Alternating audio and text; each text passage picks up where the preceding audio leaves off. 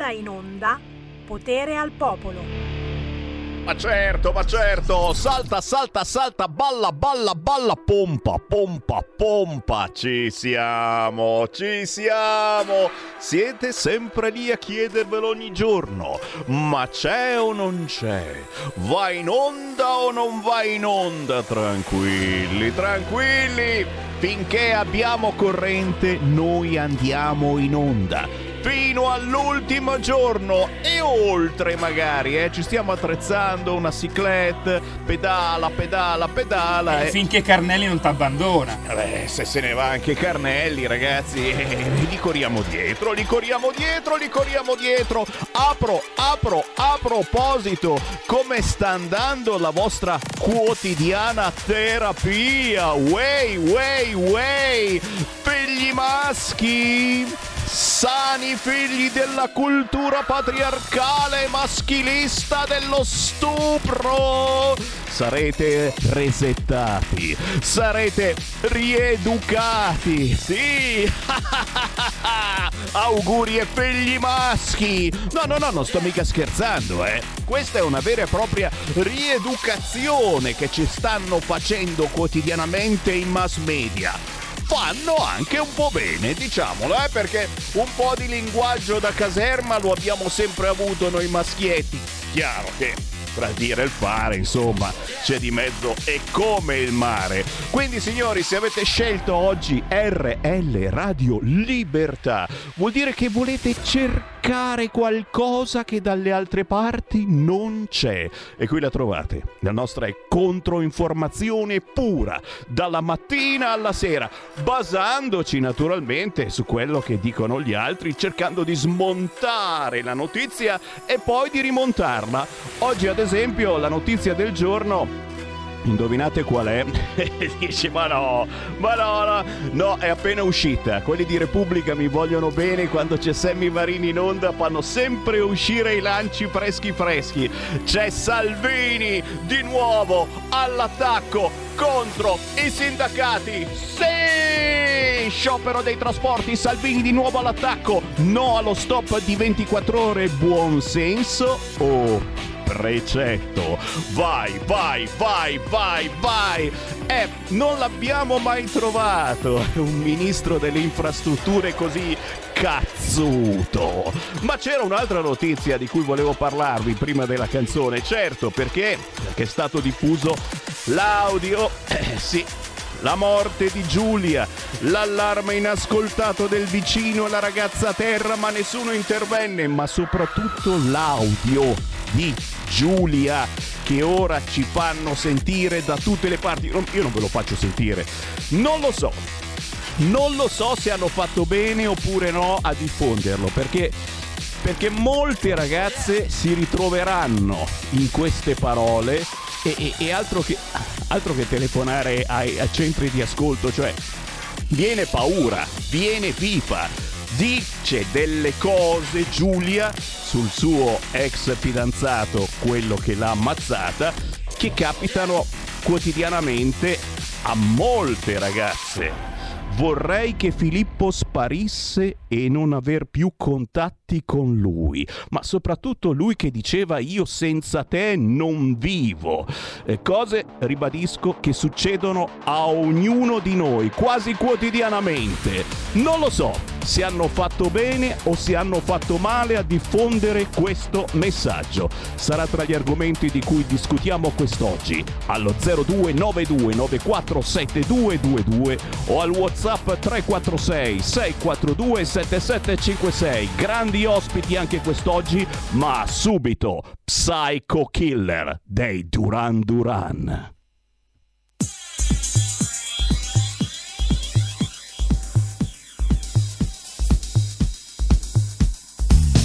Thank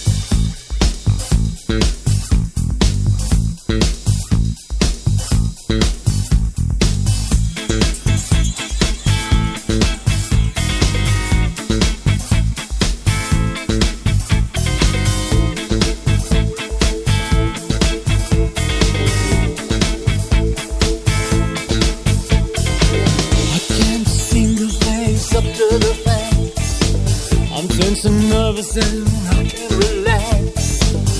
I can't sleep my bed's on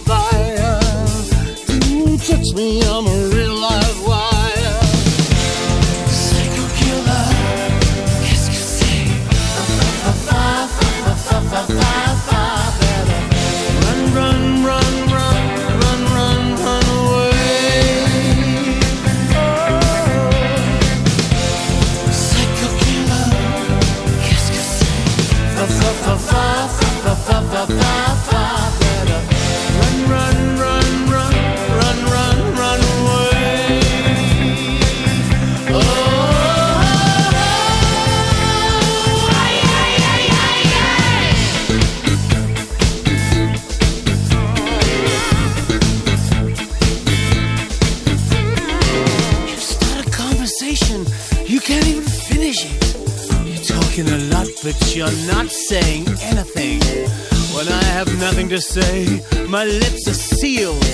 You say something once, why say it again? Psycho killer, qu'est-ce que c'est? Fa fa fa fa fa fa fa fa fa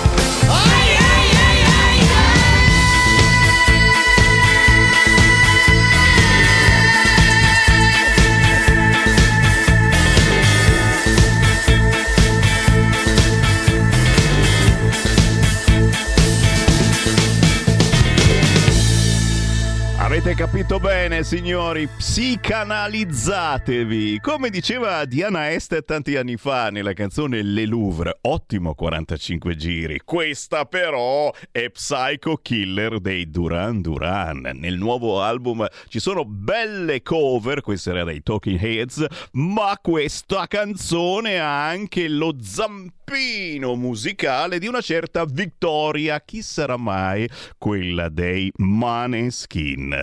Buon pomeriggio da Sammy Varin. Potere al popolo e potere al territorio è potere a tutti voi, perché in questa trasmissione voi potete fare capolin, perché c'è Sammy Varin, chiamando 029294 7222 o inviando un messaggio WhatsApp al 346 642 7756. Si commentano le notizie del giorno dal territorio, ma soprattutto lo facciamo con quotidiani ospiti. Oggi è giovedì e quindi dovrebbe arrivare il co-conduttore del giovedì che parla anche di disabilità, essendo lui su una carrozzina e ne ha buon motivo di parlarne. Andrea De Palo, ciao Andrea! Ciao Sammy, buongiorno a tutti. Oggi partiamo subito con un appello, via, visto che Mi sembra Siamo- giusto. siamo operativi. Allora, c'è un problema che non è un problema gravissimo, però è un problema da sistemare. Come sai, io ti ho già scritto, ho già indicato tutto al ministro Salvini e al ministro Locatelli. C'è un problema di incongruenza tra le norme del codice della strada e i nuovi standard dei dispositivi che utilizzano le persone con disabilità per muoversi ma anche gli standard de- delle sedie a rotelle più comuni.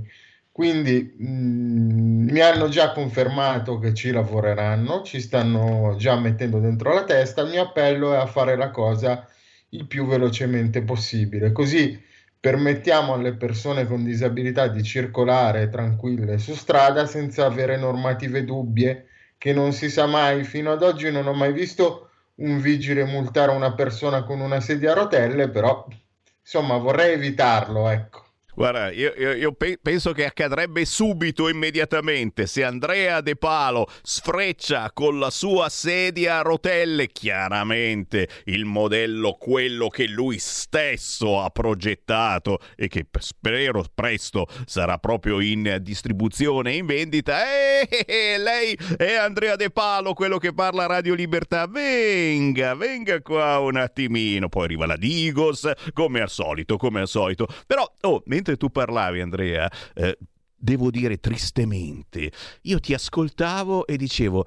Ma chi è che dice queste cose? Chi sta parlando dei problemi di disabili e dei disabili in questo periodo?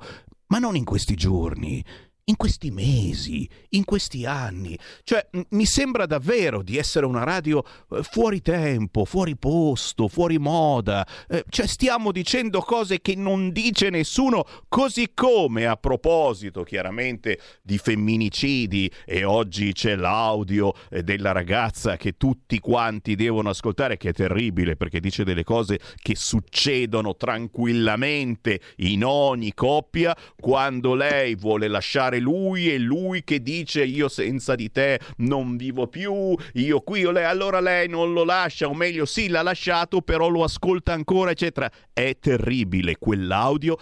È importante forse che eh, venga trasmesso? Non lo so. Era forse meglio non trasmetterlo? E chissà. Però a proposito di femminicidi, io ritrasmetto questa pagina, se non erro, del quotidiano La Verità dell'altro giorno, perché non ne parla nessuno, ma a proposito di donne, eh, sono moltissime, sempre di più, le donne disabili violentate.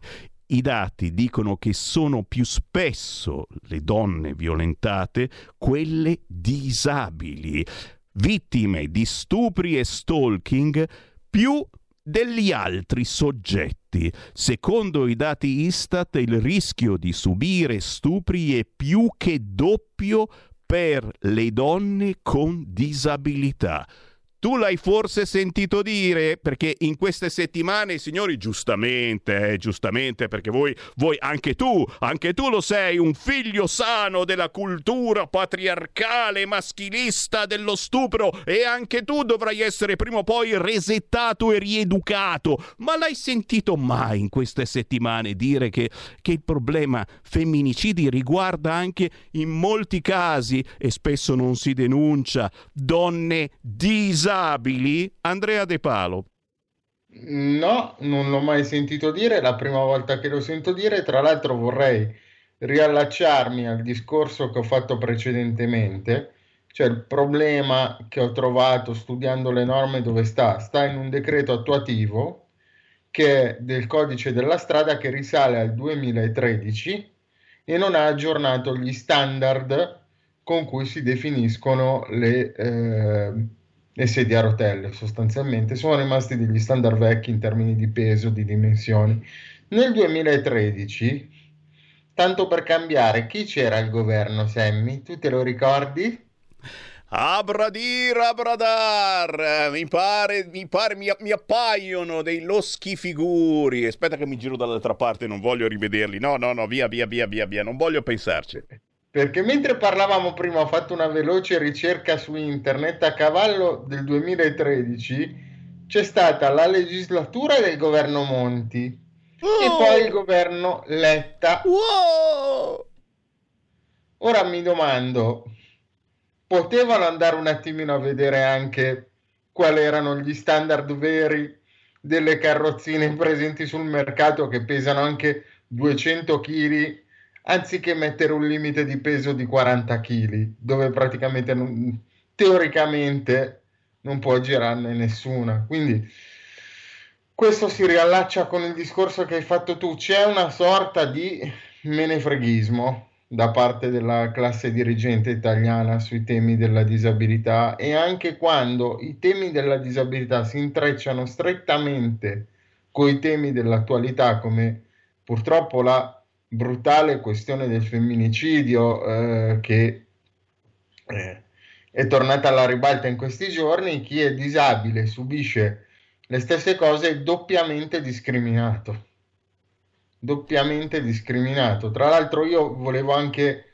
condannare fermamente questo tipo di gesti perché non si picchiano le persone, non si uccidono le persone e men che meno si uccidono le donne. Quindi eh, chi, chi, fa queste cose non è un vero uomo, perché un vero uomo sa comportarsi, sa eh, trattenere i propri istinti e sa rispettare chi gli sta vicino, è una persona che ha dei seri problemi.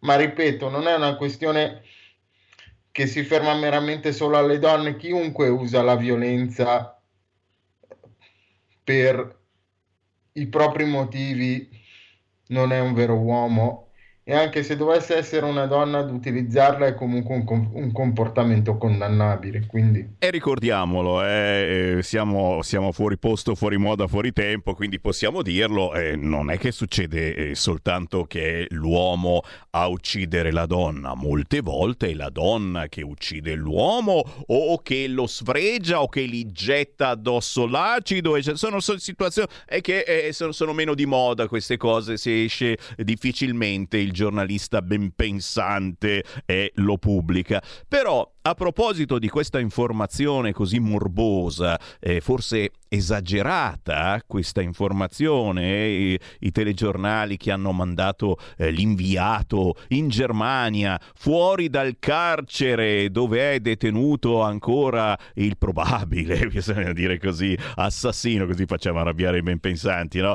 Eh, qu- quanta informazione si è fatta per eh, questo caso? Si è fatto bene, secondo te, a fare tutta questa informazione perché effettivamente forse ne avevamo bisogno di una bella seduta psicanalitica, una terapia di gruppo che stiamo facendo e, e, e in cui ci sentiamo un po' tutti in colpa perché eh, probabilmente eh, anche io e te Andrea abbiamo scherzato a volte in privato, eh, sì in privato, eh, in, pubblico mai, eh, ma dicendo qualche battuta, io ripeto il termine da caserma, chiaramente scherzando su, su, qualunque situazione, si può scherzare. Vero è che mm, mm, mm pare che non si possa più scherzare su niente troppe cose, quasi tutto, non si può più dire nulla, non si può più scherzare su chi ha altri gusti sessuali. Attenzione che salteranno fuori questi, eh. Adesso stiamo parlando di femminicidi. Ben venga che tra poco salterà fuori tutto quello che abbiamo detto, fatto e pensato dicendo battute anche se non si possono più dire verso gay, transessuali e pansessuali, vedrete. Poi toccherà agli immigrati, e certo, siamo tutti Wilders quest'oggi. Wilders, Wilders, non si può dire, non si può dire in Olanda il trionfo dell'estrema destra di Wilders che ha detto ridaremo il paese agli olandesi, governeremo. Timmermans suonato, signori, e Timmermans è quello che rappresenta l'Europa, l'Europa che deve cambiare il 9 di giugno del 2024. Insomma, tante cose, secondo me, mm, mm, ci fanno passare la voglia di dirle dirle, anche di scherzare. Eh? Chi, chi, fa, chi fa battute, chi fa cabaret, eccetera, è disperato perché non sa più chi cavolo prendere in giro. Solo Crozza, solo Crozza ancora il permesso di dire determinate cose e non ci fanno mai sapere se le querele gli arrivano oppure no. Eh, che idea ti sei fatto tu, Andrea De Palo?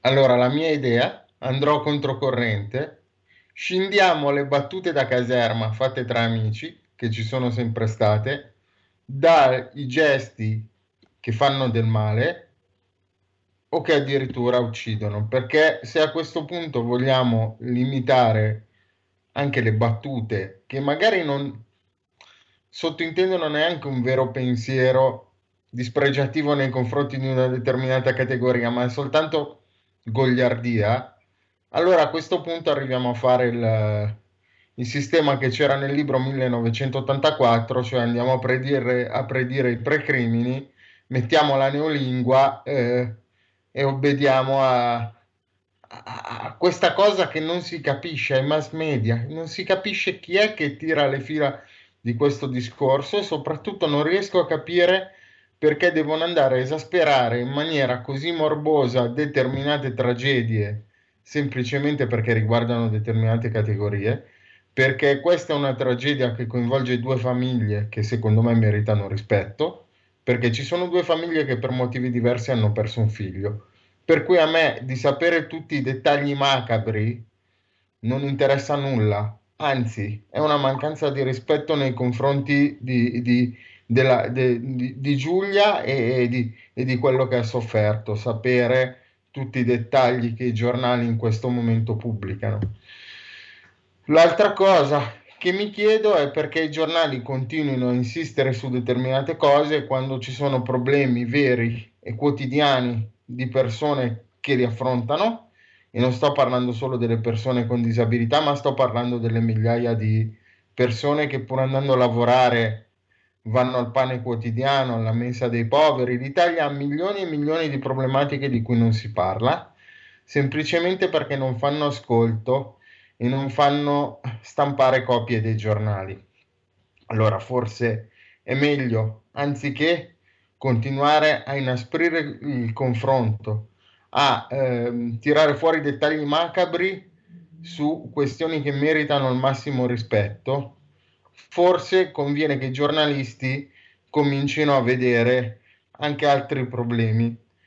Per esempio, ieri sera stavo guardando Mario Giordano ed è uno dei pochi che parla di case occupate, di migranti che sono in giro abbandonati a loro stessi e fanno quello che fanno, perché io sono anche convinto che il problema non è solo queste persone che arrivano, che magari hanno veramente voglia di migliorare la propria vita come abbiamo fatto noi quando siamo andati in America o in Argentina, però noi siamo andati a lavorare.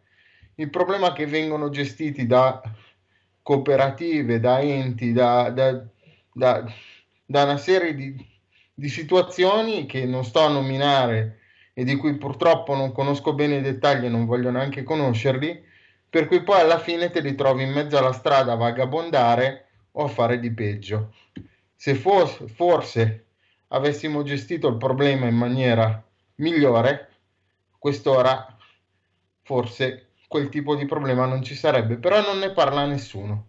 Eh sì, eh sì, eh sì, è proprio vero e poi beh, eh, alla fine eh, sono costretti a parlarne quando la destra vince le elezioni in Olanda e, e a un certo punto se la sinistra non è stata capace eh, di accontentare eh, chi eh, vive in quel paese e la gente non si trova più a proprio agio, non riesce più ad avere eh, delle sicurezze nel campo della sicurezza, e beh, insomma, voi non protestate, signori, cosa che accadrà prima o poi anche qua a Milano, eh, signore e signori. Domani, domani ti faccio un regalo. Domani il sindaco che piace alla gente che piace, Beppe Sala, sarà obbligato a presentare il piano sicurezza fatto da Franco Gabrielli. E chissà mai che arrivino i militari in strada, ragazzi. Eh? Ce li avevamo portati noi tanti anni fa, poi hanno detto no, no, no, cosa facciamo? Eh, eh, visto che mh, proprio ieri eh, un africano ha tentato una violenza sessuale proprio sotto la finestra di Beppe Sala, signori, gliel'hanno fatta in senso buono, ci mancherebbe per fortuna, sotto la finestra, capite che forse eh, Beppe Sala nelle prossime ore dovrà prendere delle decisioni funeste nell'ambito sicurezza. Domani, domani ci fa un bel regalo, speriamo eh, che Beppe Sala ci illustri questo piano sulla sicurezza. Per il momento noi qui ci fermiamo, ringraziando chiaramente Andrea De Palo con la sua saggezza. Andrea, appuntamento a giovedì prossimo. Grazie a voi. Stai ascoltando Radio Libertà. la tua voce libera, senza filtri né censura. La tua radio.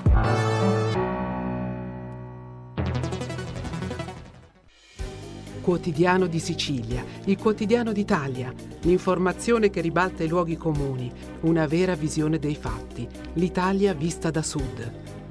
Ogni siciliano che vive in Italia e nel mondo è una risorsa, è protagonista della crescita della nostra nazione. Dai forza alla crescita della nostra isola, abbonandoti al QDS digitale più archivio a soli 99 euro annui. Quotidiano di Sicilia, il quotidiano d'Italia, una scelta di valore.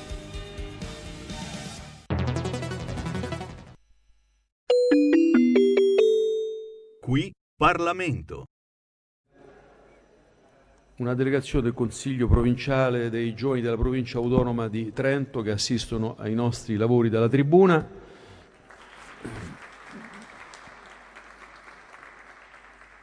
E do la parola alla eh, deputata Laura Cavandoli per il suo intervento in dichiarazione di voto. Prego. Grazie Presidente. E io sono orgogliosa di sostenere questo governo, questo governo che prende le responsabilità che si è trovato, da cui è stato investito dagli italiani e che porta avanti il nostro Paese davanti all'Europa e davanti al mondo. Ce l'ha detto ieri, proprio ieri, la Commissione europea che ha vagliato la nostra legge bilancio dicendoci che non serve una manovra aggiuntiva, che la nostra legge bilancio risponde ai criteri che erano stati chiesti. Era stato chiesto di un occhio di riguardo per il debito, era stato chiesto di stare attenti a quello che sono i crediti fiscali derivanti dal super bonus. Quel super bonus che era gratis, era gratuito, era assolutamente tutto, chissà chi lo dovrebbe pagato. Ecco, eh, questo è il problema che riguarda il nostro bilancio. La Commissione europea lo ha detto più volte, i crediti da super bonus sono un limite per le nostre casse e questo limite noi lo stiamo portando avanti portando avanti una legge bilancio sostanziosa, una legge bilancio e degli interventi di buon senso, di assoluto buon senso. Così come di buon senso e come una testimonianza del nostro buon governo è questo decreto, un decreto, eh, un mini proroghe doveva essere, eh, deliberatamente un decreto eterogeneo, un eh, decreto che serviva a dare risposta alle imprese, che serviva a dare risposta ai cittadini, che serviva per fare dei passaggi importanti proprio perché non ci, sia, non ci fosse un impedimento eh, che andava a pregiudicare eh, un'attività o dei procedimenti che andavano a scadenza. Quindi eh, queste proroghe fiscali sono state nate, concepite con questo, con questo intento e hanno sono state oggetto di un lavoro molto importante al Senato, un, che, un um, procedimento che ha coinvolto tutte le forze politiche, peraltro le forze dell'opposizione lo hanno riconosciuto, perché sono stati inseriti come la proroga della, della legge dei contributi per la legge Sabatini, dei provvedimenti, delle richieste dell'opposizione di buon senso che sono state ritenute tali e che quindi ha accontentato gran parte dei cittadini e, e delle associazioni, delle imprese che eh, le portavano avanti, ma anche dell'opposizione. Certo non si può pensare che un provvedimento debba dare risposte concrete a tutti, ma si va sempre nella direzione di fare il meglio possibile. Molto è stato detto di questo provvedimento, ci sono una serie di proroghe tutte importanti, tutte necessarie, la proroga della possibilità per accedere alle garanzie statali per l'acquisto della prima casa, peraltro estese fino all'80% del capitale a favore dei giovani fino a 36 anni e alle giovani coppie con ISE non superiore ai 40.000 euro. Si sono prorogati eh, la durata dei contratti di locazione per i dipendenti delle amministrazioni dello Stato impegnati nella lotta alla criminalità organizzata. Si è prorogato, e questo è sicuramente una richiesta molto importante anche del territorio di cui faccio parte, al, i termini previsti per i versamenti e le dichiarazioni fiscali per i contribuenti colpiti dall'alluvione della primavera del 2023, quindi si è dato più tempo per effettuare questi pagamenti e per fare il, eh, le dichiarazioni. E poi si è eh, prorogato quello che è il cosiddetto ravvedimento speciale, una novità che abbiamo tanto voluto nella legge di bilancio dello scorso anno, quella per il 2023, che serviva a non colpevolizzare chi pagava le tasse, chi faceva la dichiarazione dei redditi, ma incappava in, un, eh, in un'imprecisione, in una piccola irregolarità. Ecco, eh, si è prorogato fino al 20 dicembre la possibilità di rimuovere queste eh, irregolarità e queste omissioni pagando un'imposta, pagando una sanzione, ma ci tengo a dirlo, non è un condono, perché non si va a sanare alcun mancato versamento delle tasse.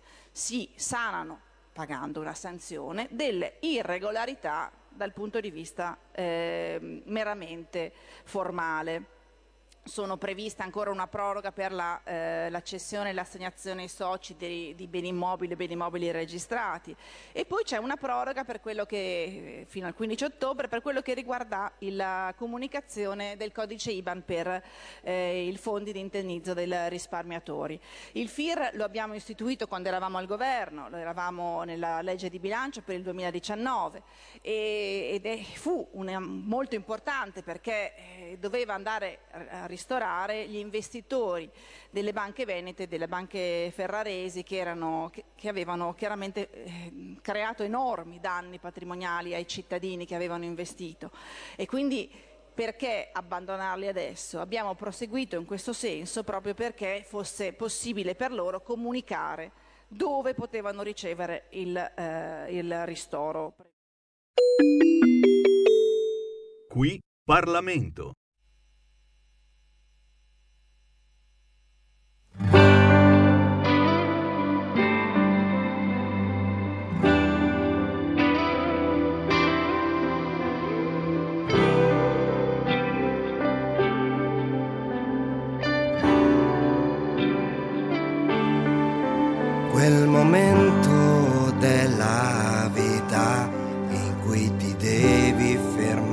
Aspettare, così stanco delle delusioni che infrangono il cuore, imprigionato in quel posto che credi sicuro, ma col tempo ti consuma, dove la mente prende il controllo e sussurra, non riuscirai mai. Alza la voce, grida a lui, con tutto te stesso cercalo. Nel suo giardino maestoso assapora la felicità. Alza la voce, grida a lui, con tutto te stesso cercalo nel suo giardino maestoso assapora la felicità. Sei certezza nei giorni bui sei dolcezza nella mia inquietudine la mia fede in te resta ferma. Il tuo amore pervade il mio cuore hai dato speranza ai miei giorni, per questo io alzo la voce e grido a te, io grido a te, alza la voce, e grida a lui. Con tutto te stesso, cercalo nel suo giardino maestro assapora la felicità. Alza la voce, grida a lui con tutto te stesso, cercalo nel suo giardino maestoso, assapora la felicità. Zittisci la voce del tuo fallimento perché la vittoria adesso è solo tua. Riabbraccia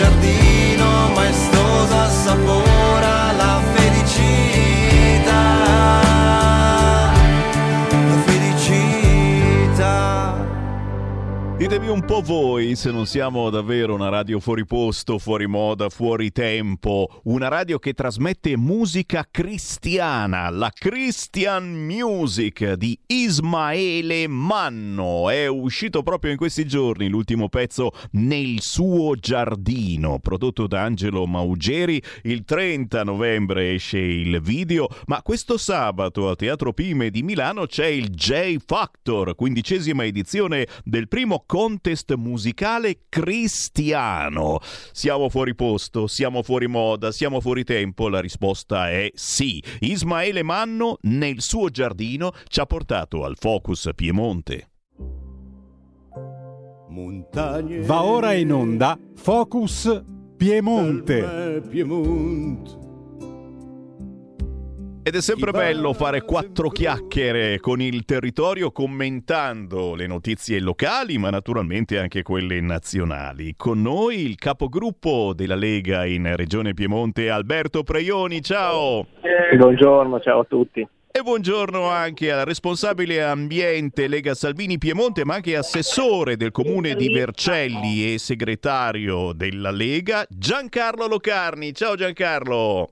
Ciao Sammy, buona giornata a tutti i radioascoltatori. Grazie per essere con noi. Partiamo da Preioni perché siamo naturalmente sulla notizia. Oggi è stato diffuso anche il terribile, tra virgolette, audio di Giulia Cecchettin. Eh, si sa qualcosa sulla nuova legge sulla violenza sulle donne, il via libera al DDL Roccella al Senato, c'è una stretta sui reati spia, sul braccialetto elettronico, sul divieto di avvicinamento e, e intanto Preioni si avvicina il 25 novembre, giornata internazionale contro la violenza sulle donne. Penso che mai come eh, questa volta si sia fatta informazione su questo terribile femminicidio, quello di Giulia Cecchettin. Eh, a tuo parere eh, è un'informazione che è stata fatta bene, eh, si è voluto o magari senza volerlo eh, abbiamo esagerato noi giornalisti, eh, abbiamo sbagliato da qualche parte, è stata strumentalizzata ancora una volta questa cosa terribile? Preioni. Ma il tema è molto complicato, è molto difficile, bene il governo che ehm, dà una, una pena più certa, una giustizia più veloce, eh, dei metodi di allontanamento più veloce per questi violenti e per chi eh, non riesce più a ragionare e perde la testa perché pensa che la donna sia di proprio possesso e non ragiona come, un, come una persona normale. Eh, naturalmente gli attacchi stupidi verso il patriarcato, la famiglia, sono attacchi anche grotteschi perché il patriarca nella concezione insomma, dell'Occidente, dell'Occidente libero che viviamo noi, è colui che difende la moglie, difende le figlie, ama la, moglie, ama le figlie, quindi è a quel patriarcato che facciamo riferimento, non certo al patriarcato islamico dove la, no, la donna non conta nulla e la donna deve essere sottomessa. È una strage continua perché i numeri sono impressionanti, anche ieri l'abbiamo ricordato il Consiglio regionale, le donne devono assolutamente denunciare, eh, c'è una componente di, eh, di sudditanza psicologica che fanno questi soggetti, perché come è successo nel caso della povera Giulia, era lui che minacciava di farsi del mare e di suicidarsi e poi è successo eh, l'irreparabile. Le pene assolutamente devono essere certe, gli allontanamenti anche, il braccialetto elettronico può essere uno strumento efficace e fa bene assolutamente il nostro ministro Valdicara perché l'educazione al rispetto e l'educazione assolutamente a non al possesso perché eh, viene fatta e deve essere fatta nelle scuole e deve essere fatta assolutamente dalle famiglie perché eh, in primis parte da un, da un, da un ragionamento mh, psicologico e, e, facendo capire che alcuni comportamenti non sono eh, accettabili. Anche alle prime avvisaglie le donne devono, devono allontanarsi da questi soggetti che sono assolutamente pericolosi. Però ribadisco, non deve essere un attacco alla famiglia naturale, al patriarca, perché il patriarca, come ci capiamo in mente noi, è quello che difende la donna e che ama le donne e che eh, tiene su insomma, l'architrave della famiglia.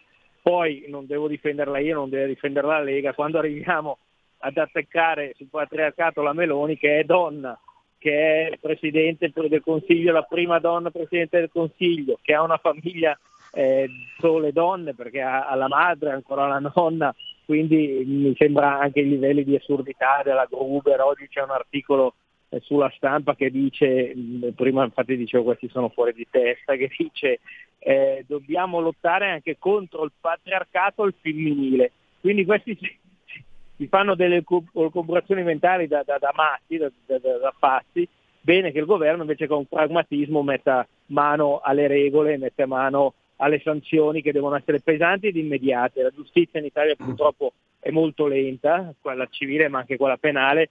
Questo paese deve far sì che su reati del genere la giustizia sia quasi immediata perché eh, l'immediatezza della risposta salva o meno le vite. Purtroppo abbiamo avuto troppi casi di gente che è stata denunciata, stradenunciata, condannata e poi di fatto ha potuto fare quello che ha voluto fare, ha potuto togliere la vita delle persone. Chiaro. Quindi bene questo. L'altro aspetto è da sottolineare che i giovani devono essere diseducati a questa società del narcisismo imperante e i giovani devono essere abituati a sentirsi dire dei no, invece i giovani o alcuni giovani purtroppo sono straviziati dalle famiglie e dalla società e non si, sono, non si sono mai sentiti dire un no in tutta la loro vita e hanno questi atteggiamenti appunto eh, narcisistici che portano anche a delle tragedie simili. È proprio la società, vero. La scuola e la famiglia eh, serve per arginare questo fenomeno che purtroppo ha dei, dei numeri impressionanti in Italia, supera le 100 vittime all'anno. È proprio vero e forse si è fatto bene quindi a fare questo minuto di silenzio e a parlarne nelle scuole dove troppo spesso c'è eh, una distanza siderale dall'attualità perché si deve insegnare, si ha fretta di portare avanti il programma e non si parla di ciò che succede. E a mio modesto parere poi forse parlando di patriarcato e di matriarcato forse ci vorrebbe più patriarcato, più matriarcato, più famiglia eh, che a quanto pare oggi non ha più né tempo né voglia di seguire i propri figli. Una battuta su questo argomento la chiediamo anche a Giancarlo Locarni, poi però Giancarlo eh, ti, ti devierò subito sull'argomento ambiente perché effettivamente si parla giustamente di femminicidio eccetera, ma molti non immaginano che cosa non abbiamo rischiato poche ore fa a livello europeo sul capitolo ambiente e sul riciclo oppure no dei contenitori. eh, cioè, beh, beh, ne parliamo tra poco. Prima Locarni anche, anche una battuta perché ognuno di noi ha una diversa sensibilità sull'argomento. È giusto ascoltarvi. Locarni. Ma sarò telegrafico, Sammy. Semplicemente ancora una volta vediamo che su tematiche così importanti come il femminicidio, ma ce ne sarebbero anche tante altre da poter portare ad esempio, si cerca lo scontro politico, non si cerca la soluzione. I disegni di legge ci sono, quando sono disegni di legge anche così eh, scritti e messi giù correttamente, non perché lo porta avanti la nostra carissima Laura Ravetto o perché come c'è codice rosso della nostra Buongiorno, vanno portati avanti senza pensare chi l'ha proposto, perché in questo momento noi dobbiamo pensare che non si può sempre eh, sottolineare la questione il 25 di novembre. Io sono anche presidente della consulta in Anci Piemonte di sport, cultura e pari opportunità. Noi eh, facciamo un lavoro più largo, più ampio, ma per che motivo? Perché tutti i giorni, quotidianamente, bisogna contrastare questo divario culturale, perché parliamo di un divario culturale, al di là che uno sia italiano o meno, perché pensare di poter assoggettare una persona sotto legge di un'altra persona è del tutto sbagliato ed è culturalmente arretrato. Noi non possiamo permettercelo questo, ma non dobbiamo permettercelo tutto l'anno, tutto qui. Certo, certo, certo. E allora, e allora, andiamo avanti, intanto arrivano anche i vostri Whatsapp al 346 642 7756, chi vuole entrare in voce lo può fare anche tramite 02 92 94 7222. Avanti con questo tipo di informazione, lo faremo, certo, torneremo sull'argomento, ma adesso, adesso parliamo anche della direttiva europea che predilige il riuso al riciclo. Pochissima informazione su queste argomentazioni, solo noi di Radio Libertà, la Lega ha rotto le scatole parecchio e pare che abbiamo evitato l'ennesima eurofollia green, lo ha scritto anche Matteo Salvini sui social, riuscendo a modificare radicalmente un regolamento che avrebbe messo in ginocchio le imprese italiane che si occupano di imballaggi. Già abbiamo visto sul fronte auto e poi sentiremo anche il capogruppo Preioni perché eh, settore auto in Piemonte e l'indotto è davvero in ginocchio per questa mania delle auto elettriche, per fortuna fallita, estinta speriamo. Eh, sul, fronte, sul fronte Europa arrivavano queste particolari novità che siamo riusciti un attimino a modificare e che chiaramente se approvate ci cambiavano la vita da, eh, dalla Sardegna al Piemonte senza problemi uccidendo un indotto importantissimo per l'Italia. Locarni. Ah, proprio hai detto correttamente, questa mattina si sono apportati dei, delle modifiche sostanziali al regolamento. Non starò qui a tediare con le percentuali del riciclo per le quali si potrà eh, puntare più sul riciclo che sul riuso, ma soprattutto bisogna ricordare che fino a questa mattina la, il regolamento della direttiva europea prevedeva di spostare tutto quanto era in essere al, al Parlamento europeo sul riuso. E uno, se non è conscio di quello che si sta parlando, potrebbe, potrebbe dire, ma sì, va bene, il riuso è una cosa che va bene, il riuso va bene, ma come sempre molte direttive europee sono estremizzate, sono ortodosse, non tengono conto di quello che è il vissuto, il sentito e soprattutto l'industria che c'è all'interno di uno Stato membro. Ricordo che sul riciclo, eh, come nazione, noi siamo eh, al secondo posto dietro la Spagna. Abbiamo dei tassi di riciclo che sono quasi all'85%. Questo vuol dire che abbiamo un'eccellenza che è la filiera industriale del riciclo e dietro questa filiera ci sono centinaia di migliaia di posti di lavoro. E se noi non siamo in grado di difendere questi posti di lavoro, eh, la cosa non va bene. Ma soprattutto perché non va bene, come dicevi giustamente anche tu, eh, Sammy? Perché il, le direttive europee non vengono percepite al momento. Non vengono percepite perché c'è un discorso di di lontananza da quella che è la Commissione europea, da quella che è il Parlamento europeo, ma poi saranno direttive che quando verranno messe a terra saranno impattanti in maniera grave sul tessuto socio-economico italiano. E proprio per questo che i nostri europarlamentari, da Isabella, Gianna, da Angelo, da Marco, eh, da quelli che conosco personalmente, li dico per primi, da Silvia, eh, si sono battuti e si stanno battendo perché non è ancora finita, eh, Sono, eh, il Parlamento europeo è un posto in cui la guardia non puoi mai abbassarla per un secondo. E stranamente, mentre si arriva verso la fine del mandato europeo, che sarà nel 2024, anche altri partiti, anche altre aree tipo il Partito Popolare Europeo, si stanno rivedendo le loro ortodossie, spinte da quella sinistra che vede dal proprio salotto buono, perché parliamo di persone che filosofeggiano e basta, persone che sullo stato socio-economico degli Stati membri non ne hanno la più pallida idea, non sanno cos'è una filiera di eccellenza, non sanno come si comporta una transizione ecologica e sociale e culturale. Loro filosoficamente portano avanti dei progetti, dei principi che comunque non si sposano con quella che è la realtà quotidiana di tutti i giorni di tutti i cittadini. Portarsi invece su un giusto bilanciamento riuso-riciclo permetterà alle nostre aziende di continuare a essere un'eccellenza a livello europeo, preserverà i posti di lavoro, che è un'altra cosa importantissima, perché ricordiamoci, come dicevi anche tu giustamente prima, sul comparto auto non è solo una questione di eccellenza, è una questione di cosa c'è dietro. Ci sono migliaia e migliaia di posti di lavoro, più l'indotto, più tutto quello che è il know-how del, delle varie filiere di eccellenza che abbiamo in Italia. Perché dovremmo svenderle?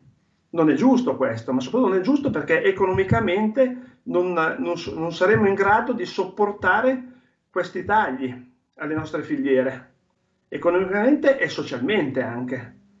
Quindi sì, giusto che si, si, si, stia combattendo in maniera concreta, non a parole, perché i nostri europarlamentari stanno facendo delle battaglie concrete, non stanno filosofeggiando come fanno altri. E proprio per questo motivo abbiamo formato delle grandi squadre di supporto e di lavoro per arrivare all'obiettivo, quello di preservare lo stato economico e sociale della nostra bellissima Italia senza dover sacrificare posti di lavoro ed eccellenze. Quindi avete capito, cambiamento sì, green ci mancherebbe, ma ogni cambiamento in ogni settore deve essere sostenibile. A questo proposito, mentre Francesco mi ricorda l'appuntamento di questo venerdì primo dicembre, cominciano i pranzi e le cene di Natale, questo venerdì primo dicembre alle 20 al ristorante Italia di Quarona arriverà Riccardo Molinari, presidente dei deputati della Lega e segretario della Lega a Piemonte e chiaramente in provincia di Vercelli ci saranno già gli auguri di Natale, meglio farli subito, ma poi ce ne sono un fracco di eventi sul territorio piemontese, il 7 di dicembre trattoria Gufo Nero a Gemme, via Novara, qui siamo chiaramente in provincia di Novara, sempre con Riccardo Molinari e chiaramente con voi consiglieri, eh, sindaci, rappresentanti del territorio, però l'ultima battuta la volevo chiedere ad Alberto Preioni eh, proprio eh, sulla situazione auto. La scorsa settimana si è intervenuto in Consiglio regionale in merito alla salvaguardia dei lavoratori nelle aziende dell'automobile e dell'indotto. Che cosa sta succedendo? Alberto. Sì, come si dice, come diciamo sempre, la svolta green non deve essere su, fatta sulle spalle della povera gente e del tessuto produttivo del nord, perché mh, va bene essere pro riduzione della CO2, ma pensiamo, come diceva il segretario Salvini l'altro giorno, che tutto l'inquinamento e la CO2 che fanno le auto in Italia eh, sono responsabili dello 0,3 a livello mondiale. E come diceva giustamente lui non è che per ridurre di uno 0,1 e andare dallo 0,3 allo 0,2 non dobbiamo fare il deserto eh, industriale del nostro paese e del nostro Piemonte. Qui si, continuano le crisi aziendali, l'altro giorno c'era la crisi LEAR, 300 posti di lavoro di un'azienda leader che fa ehm, eh, sedili per auto, e dicevano bene anche i sindacati, non è che da domani possiamo iniziare a fare batterie e, e altro tipo di materiale, siamo bravi a fare sedili di auto e è quello che, che, che, ci siamo specializzati in questi anni e anni. la svolta green deve essere rivista con pragmatismo perché è impensabile che da qui al 2035 venga abbandonato totalmente il motore endotermico che di ultimissima generazione inquina pochissimo per andare eh, verso un motore elettrico che ha comunque i suoi problemi di alcune volte anche gli incidenti rispetto agli incendi che si possono creare. No, possono anche macchine che banalmente durante una bufera di neve o temperature troppo basse invece si scaricano totalmente le batterie e poi non sono realmente le emissioni zero perché poi se ci accorgiamo che per far andare tutte le macchine elettriche dobbiamo aumentare la produzione elettrica mondiale con le centrali a carbone, ditemi voi dove riduciamo la CO2 o dove facciamo bene al, al mondo in generale.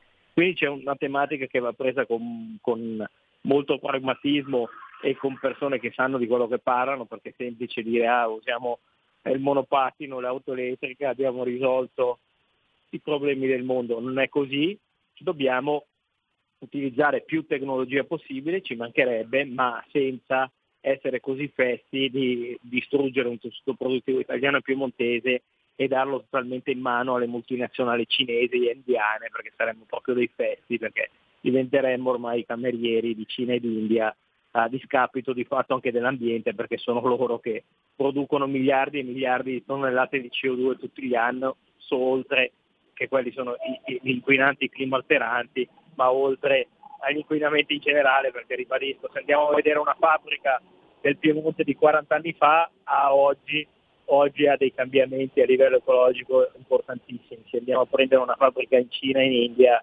sfido a vedere e, e se ne vedono nei vari documentari che, ne, che escono quotidianamente quali sono le condizioni. Quindi eh, green lo siamo, però con la testa senza farsi fregare. Chiaro, chiaro, chiaro, cambiamento green, ancora una volta green sostenibile. Io ringrazio il capogruppo della Lega in Regione Piemonte, Alberto Preioni. Gentilissimo Alberto, alla prossima. Ciao, a presto. Grazie anche al responsabile ambiente della Lega in Piemonte, Giancarlo Locarni. Giancarlo, ci risentiamo presto. Ciao, ciao a tutti. Stai ascoltando Radio Libertà, la tua voce libera, senza filtri né censure, la tua radio.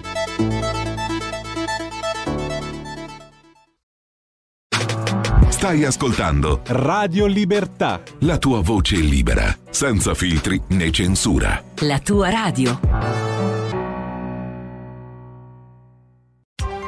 Coming Soon Radio, quotidiano di informazione cinematografica.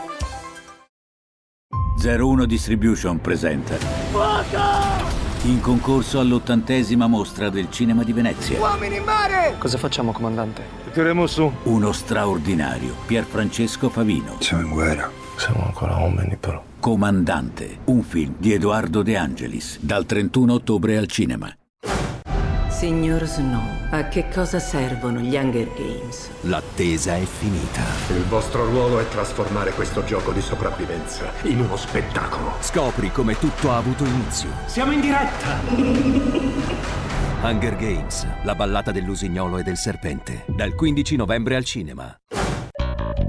Fandango presenta l'invasione di Roma. Mo ti devo da far vedere una cosa importante. Come cazzo parli? È appena cominciata. Abbiamo qui tra noi un'intrusa. Ok, lo ammetto. Sono di Roma Nord. La guerra del Tiburtino III. Un film di Luna Gualano. Dal 2 novembre al cinema. Da Ridley Scott, regista de Il Gladiatore. Vi chiamate? Napoleone. Il vincitore premio Oscar Joaquin Phoenix. Devo avvertirvi, io non sarò il secondo al comando. Io sono destinato alla grandezza. La candidata al premio Oscar Vanessa Kirby. Volete il successo, ma siete una nullità senza di me. Napoleon, dal 23 novembre al cinema. Qui Parlamento. Abbiamo prorogato al 30 novembre 2024 il termine per i forfettari che devono fare gli obblighi informativi in modo da eh, dare loro più tempo per provvedere. Si è autorizzata una spesa di oltre 55 milioni di euro per pagare le supplenze del personale scolastico, quindi si vuole anche qui, si interviene su una, una eh, necessità che eh, peraltro utilizzando soldi già scaduti, una necessità della scuola. Poi si va a prorogare il termine per le, mh, la tassazione e la dichiarazione delle criptoattività.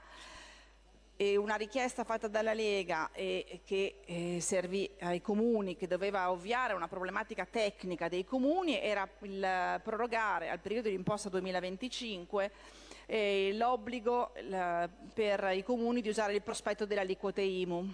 Poi abbiamo detto della mini Sabatini, della nuova Sabatini che è stata prorogata e è stato detto anche il differimento al 30 novembre per il versamento dei payback sui dispositivi medici in relazione al piano di superamento del tetto di spesa relativo agli anni dal 2015 al 2018 una norma impositiva molto grave messa dal governo Renzi. Si è sposato per il momento di 30 giorni il termine per il versamento che può permettere alle aziende fornitrici di avvalersi della possibilità di pagare in misura ridotta. E su questo ringrazio il Ministro Giorgetti, il Sottosegretario Freni, perché eh, è necessario bilanciare questa grande ferita economica che colpisce il Paese ma anche le aziende medicali che eh, purtroppo eh, rischiano le più piccole di soccombere, non solo di, eh, di, di, non, di, perdere la possibilità di fare investimenti in uh, ricerca in, e sviluppo, ma purtroppo anche di scomparire a causa di questo, questo debito fiscale non previsto e che era stato riesumato. Eh, dal Ministro delle Finanze del governo Draghi. Ci sono altre misure, altre proroghe, ma soprattutto quello che importa oggi per, per, capire perché la Lega vota favorevolmente a questo governo è l'effetto positivo, nonostante quello che è stato detto in quest'Aula, che l'Italia eh, sta portando anche e che si vede nei, nei, mercati. La scorsa settimana abbiamo visto la chiusura anticipata del collegamento obbligazionario eh, destinato al mercato retail, eh, chiuso anticipatamente perché ci sono state troppe sottoscrizioni, peraltro si partiva da un miliardo e mezzo, si è arrivato quindi ampliando il prestito a due miliardi, quindi abbiamo dei titoli sani, dei titoli che vengono richiesti e che anzi esauriscono il mercato prima di chiudere, prima che sia eh, la, previs- la, chiusura prevista. L'ho detto, abbiamo visto che la, eh, la legge bilancio ha ricevuto ieri un, placet, eh, un risultato molto positivo rispetto a quello che speravano, l'opposizione sperava, perché eh, eravamo tutti pronti a dire adesso vedrete che vi bocciano. E invece no, e invece siamo stati rimandati, ma con la promessa che non serve una manovra primavera. Questo diversamente da altri grandi paesi, come, come, come la Francia come il Belgio, cui, insomma, dove Bruxelles è proprio lì, quindi insomma, sono misure che vengono ben considerate e ben conosciute. E poi, eh, lo possiamo dire, eh, Moody's ha confermato il rating del nostro Paese e ha alzato l'outlook a, eh, stabile. Questo è sicuramente un segno importante per i nostri conti e testimonia grande, il grande lavoro fatto dal governo e fatto anche dal, dal Ministro Giorgetti con grande attenzione all'economia, all'implementazione, cioè alla messa a terra del PNRR, alla lotta alla crisi energetica e a non fare aumentare il debito. Anche ieri Poste Italiane ha a sua volta ricevuto e incassato il rating e l'outlook stabile, quindi procediamo in senso positivo, ma soprattutto si è proceduto al, collega- al collocamento del 25% e non del 20% perché c'è stata molta richiesta, ma del 25% di Montepaschi, di MPS. Si parla quindi di un incasso di un miliardo di euro al MEF e dopo la pessima gestione del PD, come ha chiaramente sottolineato anche Matteo Salvini, la buona gestione ha portato ottimi risultati. Si trattava di impegnare soldi pubblici, è stato fatto con responsabilità e con capacità e ora il governo ha incassato. Per tutti questi motivi io dichiaro il, a nome del gruppo Lega il voto favorevole alla fiducia a questo governo. Qui Parlamento.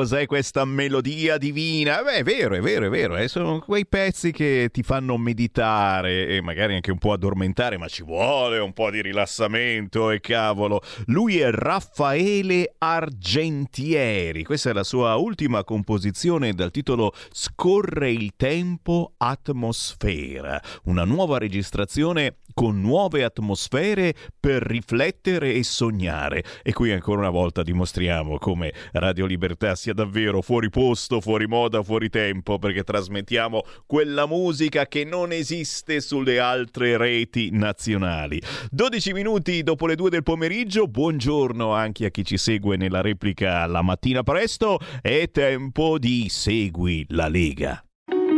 Segui la Lega è una trasmissione realizzata in convenzione con La Lega per Salvini Premier.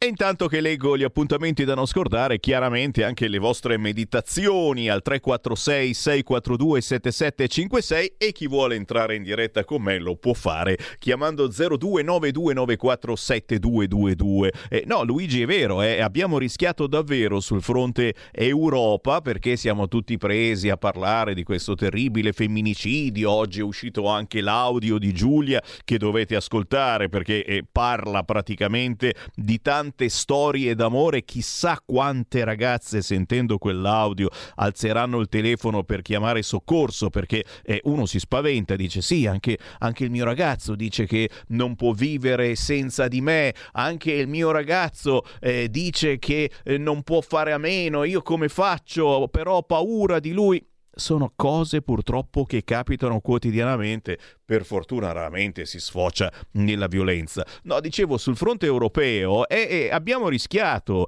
L'Europarlamento alla fine ha approvato un regolamento sugli imballaggi grazie alla Lega e al centrodestra meno pesante di quello che doveva essere. Eh, si sono accolte le richieste delle associazioni di impresa, praticamente dell'indotto, cioè ok, siamo green, ma dobbiamo sostenibilmente essere green.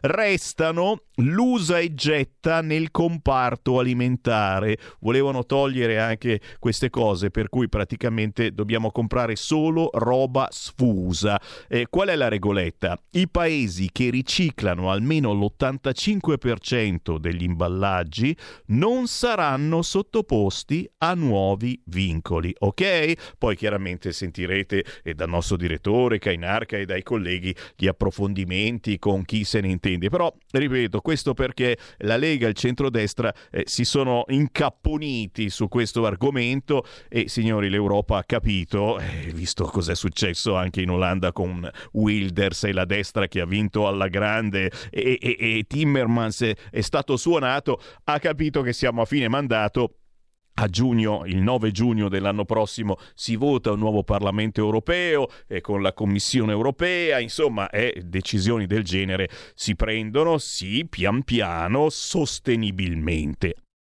0292947222 Altro argomento strisciante ma che sta facendo capolino su Repubblica, signori, è già l'argomento soldi e Matteo Salvini, ancora una volta è colpa di Salvini, era un po' che non lo dicevano queste cose, no? adesso sarà colpa di Salvini perché vuole, vuole differire lo sciopero che ci sarà la prossima settimana, dice 24 ore sono troppe. Ma a proposito di soldi e di metropolitana, leggi qua, metro i soldi di Roma e Firenze vanno a Milano. Eh, scandalo! Salvini che avrebbe detto non ci sono risorse per tutti. È il PD che risponde il gioco delle tre carte. Eh, signori, non sono mai contenti i colleghi giornalisti professionisti eh, di Repubblica. Cioè, ragazzi, si lamentavano che Matteo Salvini eh, stava eh, spendendo un fracco di soldi per il ponte di Messina e, e, e adesso che, che, Matteo Salvini ha detto beh, facciamo anche qualcosa di importante dando soldi a Milano per la metropolitana. Non va bene, non va bene. La legge di bilancio dirotta verso la Lombardia bonus, lo dico a bassa voce, mica che qualcun altro si incazza oggi, i milioni destinati ad altre città, tra cui la capitale, colpita anche Catania. Il deputato Casu, il ponte prende tutto, trascurato il trasporto locale che aiuta i cittadini. Ti è, ti è, ti è. Oh, ce n'è un po', un po', per tutti, eh, di soldi, ci mancherebbe altro. Un po' per il sud e un po' anche per il nord. No, non va bene, per loro dovrebbe andare tutto al sud. Appuntamenti da non, scarda- da non scordare targati Lega e questo di domani, 24 novembre alle 17.30 alla Fiera di Treviglio. Siamo in provincia di Bergamo con l'europarlamentare della Lega Oscar Lancini e economia e territorio, la transizione green. Dove sta la verità. E proprio un giornalista della verità farà da moderatore il dottor Fabio Dragoni, insieme a tanta gente territoriale, il direttore operazioni Automobile Corporation Giammattista Turra, il dottor Gabriele Di Prenda, l'avvocato Davide Macchia, responsabile ambiente di Fede Distribuzione, ma poi ci sarà il direttore di Coldiretti Bergamo, il presidente di Confedilizia Bergamo e soprattutto l'appuntamento con l'onorevole Lancini, europarlamentare della Lega. Appuntamenti da non scordare, targati Lega e c'è questo che non potete mancare se siete in zona Bologna sabato, questo sabato 25 novembre si parla di violenza contro le donne perché sarà proprio la giornata internazionale contro la violenza sulle donne e a parlarne una volta tanto non saranno le solite femministe, no, no, no. A parlare di violenza contro le donne questo sabato 25 alle 17 a Bologna in via Battindarno 123 alla sala Falcone Borsellino ci sarà Maria Rachele Ruiu, portavoce della manifestazione per la vita, membro del direttivo di Provita e Famiglia. Ma con lei l'onorevole Gianni Tonelli, segretario generale aggiunto SAP parlamentare della Lega, a moderare il capogruppo della Lega a Bologna, Matteo Di Benedetto. Appuntamento da non scordare sicuramente per sentire voci fuori dal coro rispetto a quelle che avete sentito su tutti i giornali quotidiani eh, in queste ore veramente ci stanno facendo un mazzo tanto in senso buono, eh, perché comunque è informazione contro questi drammi che non devono più avvenire, ma la sensazione è che ci hanno un po' tutti psicanalizzati, ci sentiamo tutti quanti in colpa, noi uomini, of course, eh, nessuno però ha detto inondati da questo cieco ma ritrovato femminismo che il vero patriarcato è, è islamico. E di questi siamo circondati. Forse sarà anche per questo che la Lega e il centrodestra sono candidati a vincere le prossime elezioni europee, eh? visto che la sinistra e chi per la sinistra mm, non ha assolutamente voglia di risolvere questi problemi, si prova a votare Lega, Fratelli d'Italia, Forza Italia, centrodestra e destra, o no? Presentazione del libro E basta con sto fascismo. L'appuntamento per chi ci segue in diretta è per questa sera, giovedì 23 novembre, qui a Milano alle 18.30 al Palazzo delle Stelline. Appuntamento da non scordare perché ci sono due pezzi da 90, uno della Lega, condirettore di questa radio, sto parlando di Alessandro Morelli, l'altro che ben seguiamo perché ha fatto anche trasmissioni su queste frequenze, l'autore del libro E basta con sto fascismo, Daniele Capezzone. Se volete partecipare perché siete in zona alle 18.30, magari si esce dall'ufficio, si avvisa la moglie, arrivo a casa un po' più tardi, questa sera a Milano presso il Palazzo delle Stelline in Corso Magenta, presentazione del libro E basta con sto fascismo di Daniele Capezzone con la presenza di Alessandro Morelli, sottosegretario della Lega, ingresso naturalmente gratuito e ti offrono l'aperitivo. E la cosettina, insomma, per chi esce dall'ufficio, dice, ma non è una cattiva idea.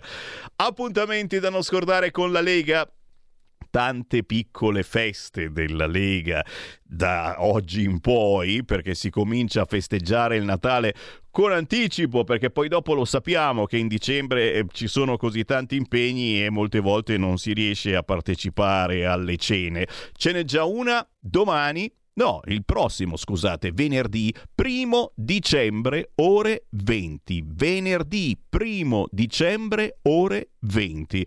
Appuntamento per la provincia di Vercelli per la cena di Natale con l'onorevole Riccardo Molinari e tutti i politici locali della Lega al ristorante Italia di Quarona Vercelli, Piazza Libertà 19, ma poi fate un giro eh, sul Facebook del gruppo Lega Salvini Piemonte perché ce ne sono un fracco d'altre di cene. Il 7 dicembre toccherà a Novara, alla trattoria Gufo Nero di Gemme, sempre con Alessandro Molinari e sempre naturalmente con i politici locali della Lega. Insomma, mm, fate un giro sui social della Lega che riguardano la vostra zona perché davvero eh, sono tante piccole feste, tanti piccoli eventi nei quali si parla certamente di politica, ci si fa gli auguri, ma intanto eh, si chiede come va, come non va la Lega in questa zona, eccetera.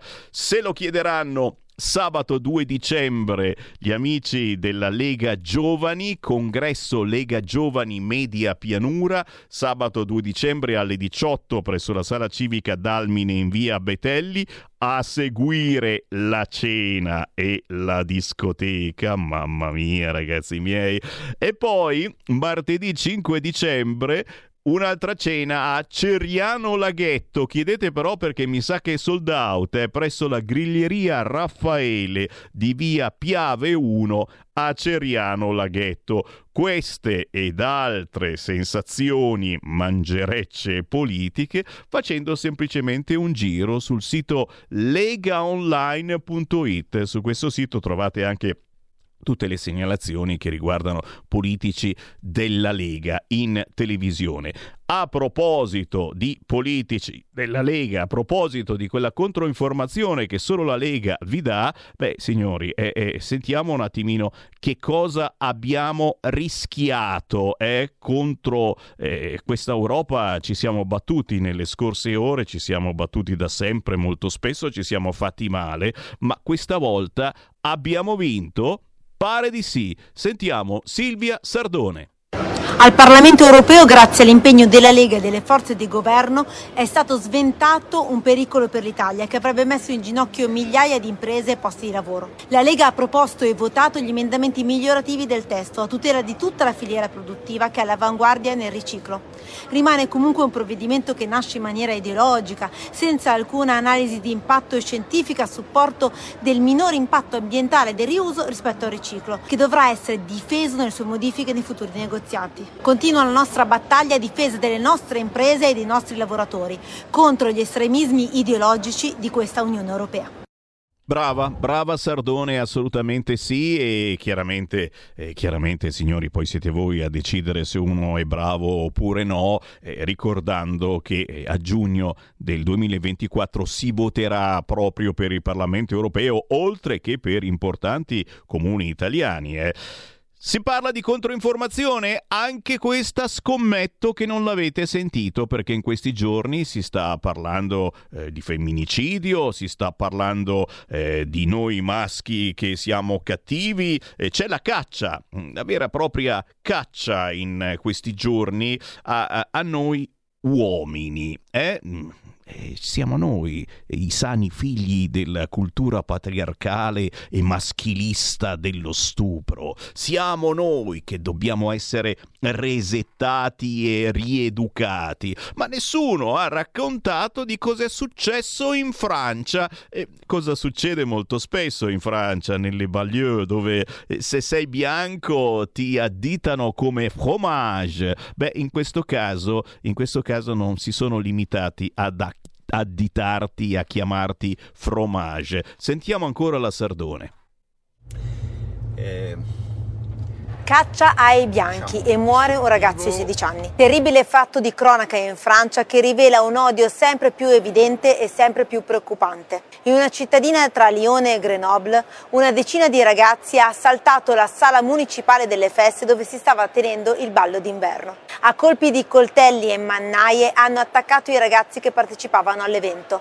Il bollettino è tragico, 20 feriti, due in gravi condizioni e un morto. Uno degli assalitori avrebbe gridato siamo qui per accoltellare dei bianchi. Risulta quindi evidente, come già dimostrato nelle rivolte nelle città di qualche mese fa, che le seconde e terze generazioni non si sentono francesi e odiano lo Stato, le forze dell'ordine e ora anche i bianchi. Dobbiamo capire che gli effetti dell'immigrazione senza freni e l'islamizzazione di molti territori sono un pericolo per l'Europa. Capito? Capito quindi il motivo per cui effettivamente eh, ci si sposta a destra, eh, perché cominciamo ad avere paura, senza pensare a ciò che sta succedendo chiaramente in Medio Oriente, Israele, Hamas, eh, quelli, quelli sono pronti a chiamare alla guerra molti filo palestinesi sparsi per il mondo e, e, e qui sotto casa nostra eh, vivono tranquillamente e magari pure onestamente qui sotto casa nostra. Attenzione! E questa è vera e propria controinformazione che, ripeto, nessuno sta trasmettendo, nessuno ha il coraggio di trasmettere. Eh, proseguiamo e, e, e, e, finiamo con la grandissima Isabella Tovaglieri, altra europarlamentare della Lega, a proposito di immigrati che abbiamo sotto casa e che molto spesso diventano pericolosi. Sentite qua. Qui sarà un massacro di proprio milioni di persone. E dopo la guerra? Tanta gente eh, entra nell'Islam. Una guerra per la conquista, quella dell'Occidente. È questa oggi la minaccia reale dell'Islam radicale che, nascosto dietro l'ombra delle moschee, segue i dettami del profeta Maometto, anche qui, nel cuore delle città italiane. Se i musulmani che stanno qui a Roma praticano proprio quella legge, nessuno li, li, li fa firmare. Nessuno. La conquista di Roma è già conquistata. A parlare con noi la scorsa settimana da una moschea di cento celle a Roma è stato uno tra i più importanti esponenti di un movimento estremista che vuole islamizzare il mondo, quello dei Tabligh. I seguaci del movimento, che in altri stati europei hanno persino preso parte ad azioni terroristiche, in Italia si stanno espandendo sempre di più, creando centri di ritrovo in cui si predica l'Islam radicale, non solo a Roma. Regole che calpestano i diritti delle donne, pensieri che mal si sposano con il rispetto delle leggi occidentali. Eh, quello che si fa nella società occidentale per voi non è accettato. No, no, no. Persino l'Arabia Saudita due anni fa ha messo al bando l'organizzazione islamica sostenendo che Tabligh Yamat avesse posizioni troppo oltranziste e filoterroristiche. A Genova la scorsa settimana la polizia ha arrestato un cittadino del Bangladesh, farebbe parte di un'organizzazione terroristica associata ad Al-Qaeda. Secondo la procura l'uomo aveva aderito al movimento islamico Yamat Tabligh e Dawa. لتفتح روما كما فتحت القسطنطينية ببشارة نبينا محمد degli sceicchi islamici hanno detto ma conquisteremo allora, Roma aspetta, aspetta. o con la Allora, forza allora, o con allora, l'ideologia. Allora, vai dallo sceicco, visto che ha pronunciato lui questa frase, e lui ne deve rispondere. Ah ok, non siete d'accordo, dico voi. Ma ognuno è libero di quello che di praticare il proprio credo. Entro a Brescia e qui all'interno di questo edificio c'è una delle moschee finita nel mirino della Procura di Brescia per finanziamenti sospetti a paesi a rischio terrorismo. Anche questo centro è gestito da esponenti del gruppo Tabligh. Solo qui nel Bresciano sono circa nove le moschee frequentate dagli esponenti del gruppo Tabligh. Questa moschea qua è finita nelle carte della Procura di Brescia per finanziamenti a stati a rischio terrorismo. Segui la Lega è una trasmissione realizzata in convenzione con La Lega per Salvini Premier. Stai ascoltando Radio Libertà, la tua voce libera, senza filtri né censure, la tua radio.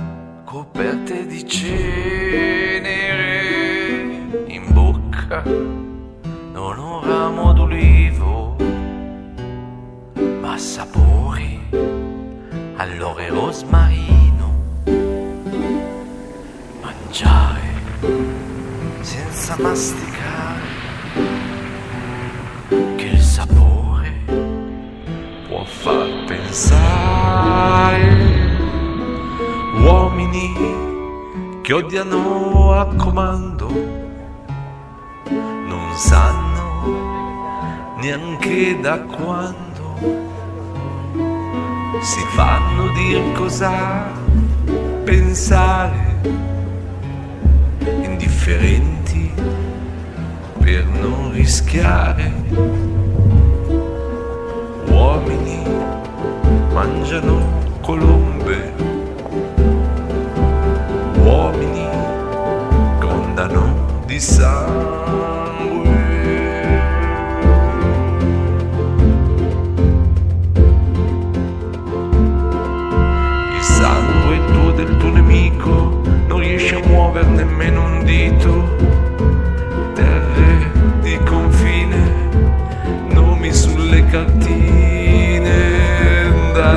Destino. Chiedi grazie al divino. E la chiamano pace ma vorrebbero chiamarla vittoria, non un giusto uno sbagliato, solo un mondo insanguinato, la colomba vigorosa, fiera, ingenua, generosa, la colomba si riposa volo burrascoso.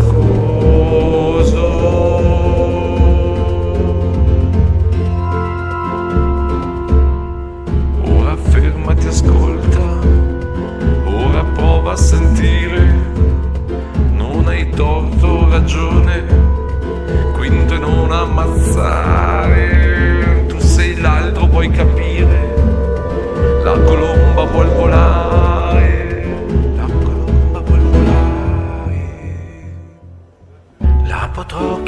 pace. Se il nemico avrà il mio nome, se saprò perdonare, la colomba si potrà posare.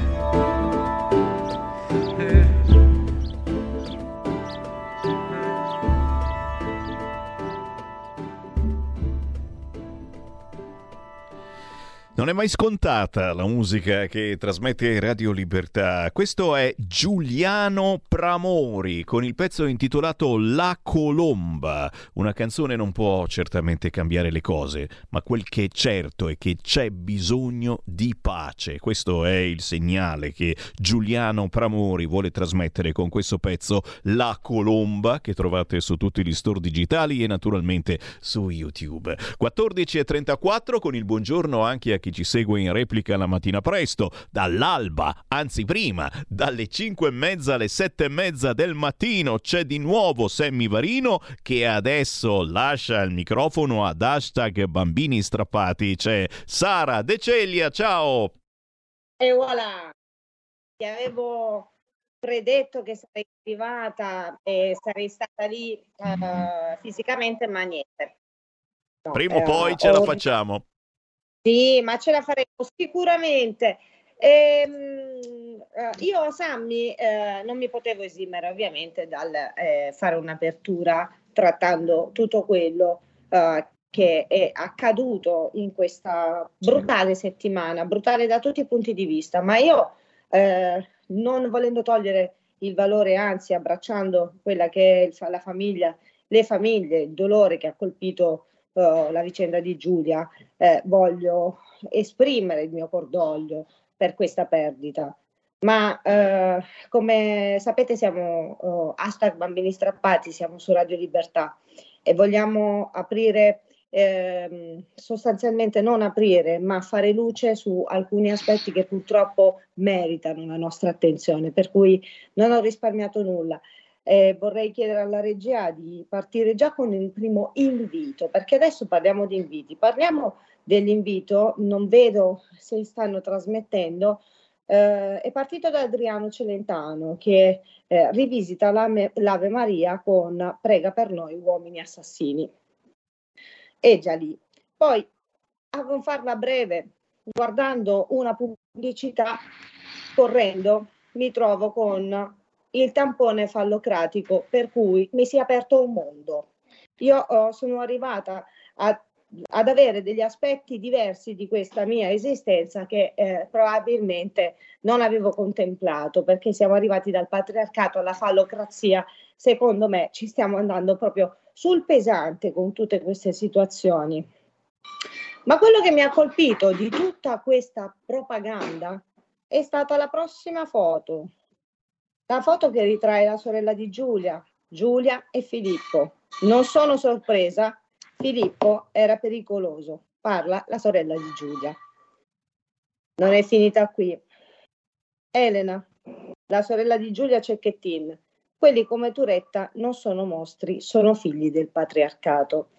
Ci andiamo sul pesante, tant'è che, ed è questa la domanda che voglio porre, a quelle che in questi giorni sono arrivate anche sulla mia bacheca, sulla bacheca di molti, a fare degli attacchi efferrati che usare il termine violenza vuol dire veramente usare un eufemismo. Uh, addirittura mi è arrivata una sottospecie di minaccia che contemplava il fatto che l'associazione Penelope, che saluto caramente, eh, sarebbe stata avvisata di questa mia posizione il che mi fa presagire che forse verrò ulteriormente attaccata. Questo non mi tange proprio perché è sulla prossima foto che vorrei farvi focalizzare, dell'ultima. Eh, no, non sono riuscita forse a mandarla, ma eh, tolta la foto vi leggo il titolo perché la dice tutta. È un gruppo privato Facebook e si chiama Le bimbe di Filippo Turetta ed io qui apro la trasmissione, do il benvenuto agli ospiti che forse vedete già con noi, ma soprattutto lascio la parola al buon Fabio. Ciao Sara, ciao Semmi, ciao a tutti. Eh, l'argomento che hai solo accennato meriterà sicuramente una puntata per approfondimenti e per riflessioni, non solo citando il delirio di mea culpa, di spargimenti del capo di cenere che, al quale siamo um, assistendo. Ma riportiamo un attimo la trasmissione secondo i nostri canoni. Quante volte, Sara, abbiamo parlato di sottrazioni internazionali in questo spazio? Beh, eh, oggi abbiamo tre ospiti che eh, ci vengono a fare la propria testimonianza su un, eh, una sottrazione internazionale a ruoli invertiti, se così possiamo dire, a nazioni invertite, perché non è il genitore italiano che lamenta la sottrazione dei propri figli verso la Polonia, verso la Danimarca, verso la Spagna, come tanti altri, verso l'Ucraina addirittura, come casi che abbiamo trattato, ma il contrario.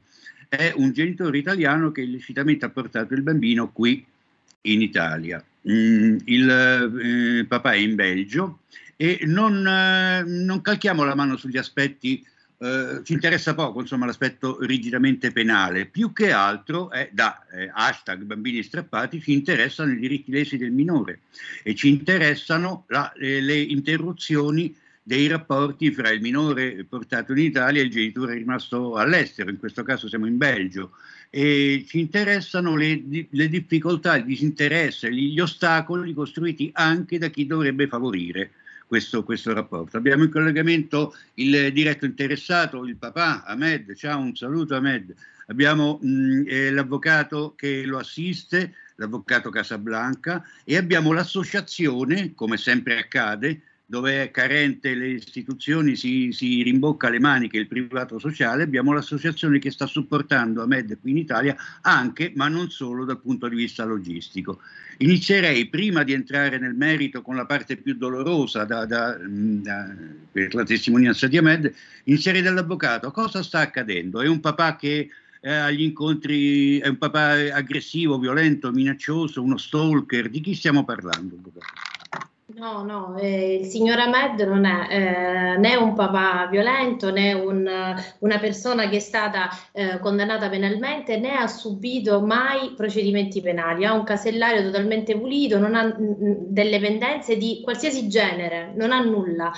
Eh, quindi non è una persona assolutamente violenta, solo che eh, nel 2019, come potrà raccontare tranquillamente lui, è stato ehm, eh, sottratto, gli è stato sottratto il minore perché eh, la sua eh, ex, oggi ex moglie lo ha mh, trasferito in Italia senza il suo consenso, eh, più che altro in, inventando delle storie, dicendo che doveva andare in Italia per stare un po' lontana, per ritornare dai suoi genitori, ma che sarebbe rientrata e poi in realtà non è più rientrata.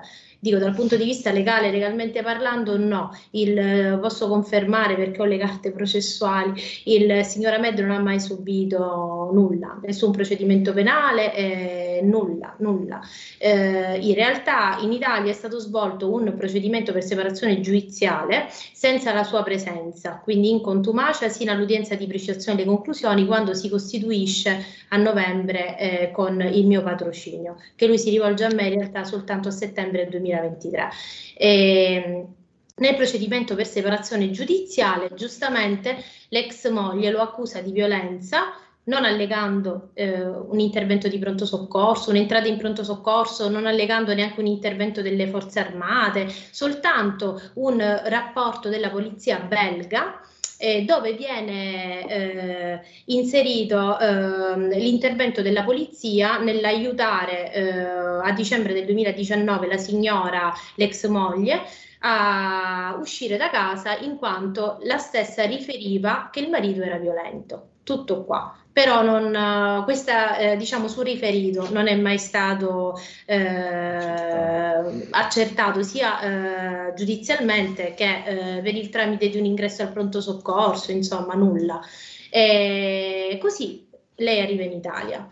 Arriva in Italia e, e inizia, instaura nel 2021 un procedimento per separazione giudiziale dove l'udienza presidenziale dichiara, eh, ovviamente con l'ausilio anche di testimoni, che erano il padre e il fratello, dichiara che il Ahmed è violento, che lei se n'è dovuta scappare per la mentalità pakistana, eh, insomma, le solite cose.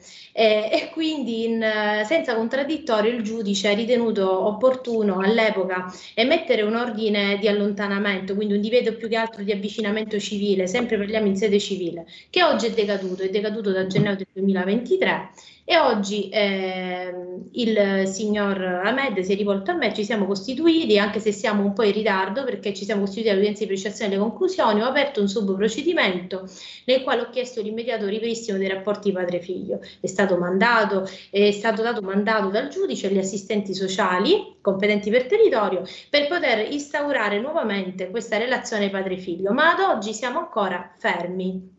Ora potrei eh, raccontare eh, meglio sicuramente la parte. Pro, proprio, proprio, questo volevo dire, cioè, a questo, arriviamo appunto ad oggi. È poco eh, interessante cosa è accaduto in, in, in, passato, è molto interessante invece cosa sta accadendo adesso, cioè perché non essendoci, la mia domanda di prima era strumentale, non essendoci alcun impedimento, eh, alcun pericolo da, da parte del, del, padre, perché eh, questi incontri devono essere eh, svolti in ambiente protetto, perché devono essere supervisionati, protetto da chi? Questi protetto incontri... da cosa?